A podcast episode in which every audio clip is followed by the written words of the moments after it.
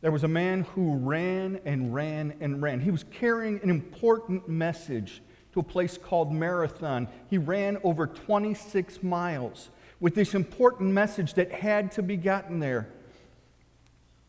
And in delivering that, it was the end. In memorializing that run, we have people who are crazy. They will run 26.2 miles with no message to deliver. Why would you do that? I have a daughter and daughter in law who have run uh, the Free Press Marathon in Detroit. They cannot breathe when they're done. And by the way, they don't look very pretty either. Just saying. When we come to Good Friday, it's an incredibly difficult time of the church year because it's bittersweet. What was it that turned the most awful day in history into what we now call Good Friday? In John chapter 19, the last part of verse 30, Scripture says this Jesus said, It is finished. All right, can you say that with me? It is finished. Now, just so you don't fall asleep during this, you got to remember that. And, and when I get to a pause, all right, maybe I better signal you. But I want you to say, It is finished. Can you do that one more time without me? Oh, you are wonderful. I just want you to know this side is much better than you. Can you give me one over here? You've even got the kids. There should be more energy coming from this side. Can, can you give me one? It is finished. Thank you. Jesus spoke those words. And many times we hear a phrase, but we don't ever think it all the way through. What did he mean when he said, It is finished? This is a man who had endured such terrible things in heading to this moment. Now, the decision to come to this moment had been made the night before in Gethsemane as he wrestled and asked God if it were possible to take this cup from him. Yet not my will, but your will be done. And as he wrestled with that three different times, shedding sweat that was like drops of blood, he came to the point of knowing that there was no other way, that what he had to do was what he'd known all along, that he would have to go to the cross. Now, he had spoken to the apostles three different times about the need for that, about being flogged and crucified and raised from the dead. Now, it's amazing to me that following the death of Jesus, even though they'd heard it three different times, their brains leaked. Because after Jesus dies, they have no hope of him returning, even though he said that he'll raise. But it wasn't just the strain of Gethsemane, because there, his disappointment with the inner circle, the three who had come with him to pray, to hold him up during those moments, fell asleep. Could you not pray, uh, wait with me one hour? And then he says to them, Watch and pray that you don't fall into temptation, knowing that in spite of his words, they would fall. But that wasn't all that happened before he got to the cross. Because then Judas came with a whole batch of soldiers. And this is like a hundred soldiers coming. And they get there, and Judas gives him a kiss, a greeting, and he's told them that the one that I kiss, he's the guy. And Jesus knows what's coming. He's already talked to Judas at the Last Supper, at the Passover meal, and told him, What you do, do quickly. And the time comes, and there it's happening. But he's not alone. He's got weapons and a small army behind him to take this Jesus into custody. And Jesus points out, I've been teaching. I've been teaching in different places. You could have taken me at any time. But when he gets to that, and they come to him, it says that all the soldiers fell back on the ground in John the 19th chapter. And as they did, can you imagine? Jesus is right there. They're coming for him. He says, I'm the one. And they fall to the ground. Now, Peter, being a lousy swordsman, pulls out his sword and misses the target, only catching an ear. Now, think about that. Can you imagine anybody with a sword thinking, I just want to catch his ear, just get his attention? No. But he got an ear anyway. And Jesus said, This is enough. And how would it mess your, with your mind if you've been one of the soldiers? You've already been overwhelmed by the aura that Jesus has that Jesus has that Jesus has overwhelmed them with. And now, this one of your troop has his ear cut off, and Jesus says, That's enough. And he takes the ear and places it back on the head, superglues it. All right, maybe he didn't superglue it. He heals him.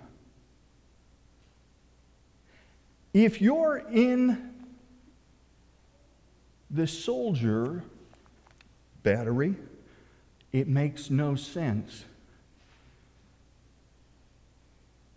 Because he obviously has power over us. And as he comes to that point, he goes with them, but asks specifically that the rest of the apostles be let go. And so it happens. But he's not done. He gets taken to Annas, the former high priest, but the power behind the high priesthood. And there, from there, he goes to Caiaphas, the high priest at that time, then to the Sanhedrin, and they've determined that they want him killed but they don't have legal power to do that. The Roman government has to make that call and declare that death is his destiny. And so, after the Sanhedrin, he's taken to Pilate. And Pilate realizes that Jesus has done nothing worthy of death. And the struggle there is this Pilate knows what their hope is, he knows they're wrong. And he tries to escape First, by sending him to Herod, because he hears that Jesus has been to Galilee or has, has come from Galilee, and Herod has jurisdiction over him. And as a result, he sends him to Herod. Herod is so glad to see Jesus because he's been wanting to see him so he could see a miracle. Uh, Jesus does not oblige him. And Herod sends him back to Pilate. Now Pilate's really in a mess because he's got all kinds of pressure. Because the religious leaders and the, and the priests are coming to him and pressuring him, saying that he needs to die, that he's created a sedition, a rebellion against Caesar, that he's trying to get people not to have to pay taxes to Caesar. And so he's obviously against the Roman government. He should be killed. But Pilate as he questions him, finds that that's not true at all. You see, he knows just from talking with Jesus, he recognizes that Jesus is different than any other person he's ever come in contact with. He is not afraid. When Pilate reminds him he has life and death authority over him, Jesus' response is, You would have no authority except because my Father gives it to you. If you're Pilate, would that make you a little nervous? Maybe not, because he hasn't expressed that kind of understanding yet. But he does know that he's got to get out of this. And so he says to them, He'll punish him and let him go. But the crowd, many of whom the week before were calling him the Son of David, Messiah, the King. Now, pressure Pilate, saying, Crucify him, crucify him. And then, Pilate comes up with another attempt to avoid making this decision in a public place. He's got a great idea. He brings a murderer and one who's incited a rebellion out before them, and their tradition is that one prisoner is allowed to go. Barabbas was the worst of the worst. He knew that he had come up with an infallible plan. There was no way they would release Barabbas until they did. And again, that same crowd who had cheered for Jesus were yelling, Crucify him, crucify him. After they've yelled, Barabbas, Barabbas, release Barabbas. And what shall I do with him? Crucify him. He's been beaten in a way that we can't even fathom today because we don't believe in cruel and unusual punishment.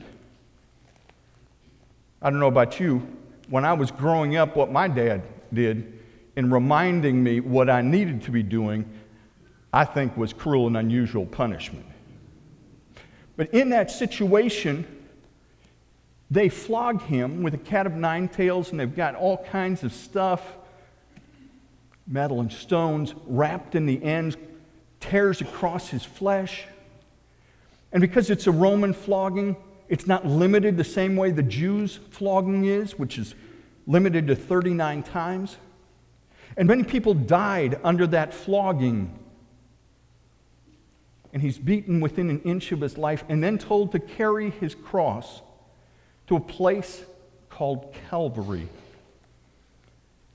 And there, the crucifixion begins. And as he goes through this time on the cross, beginning at nine in the morning. There are those who are insulting him, those who are saying, You saved others, excuse, save yourself. And they mocked him and they spit on him.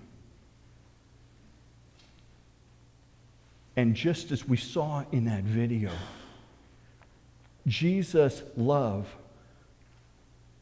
was far beyond our comprehension.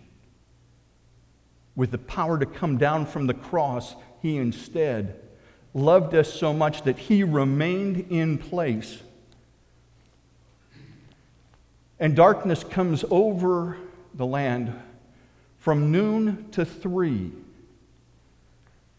And just before the end of that darkness, he says, It is finished. Now, what's finished?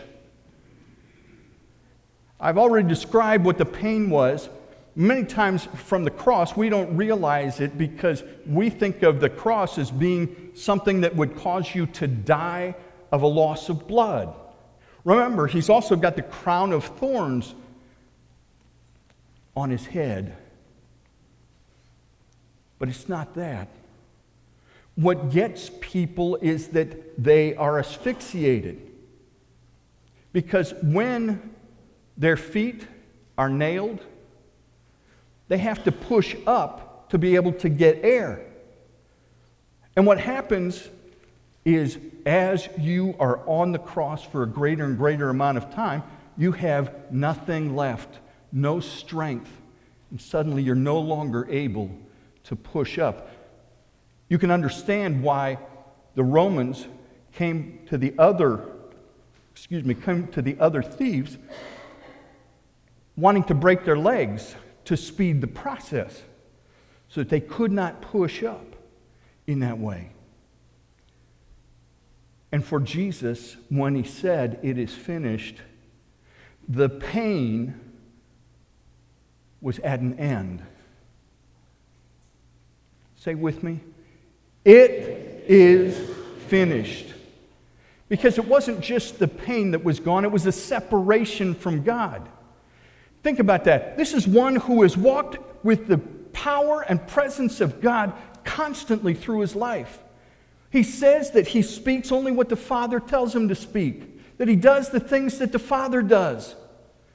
And now he's come to a point where all the sin of the world is upon him.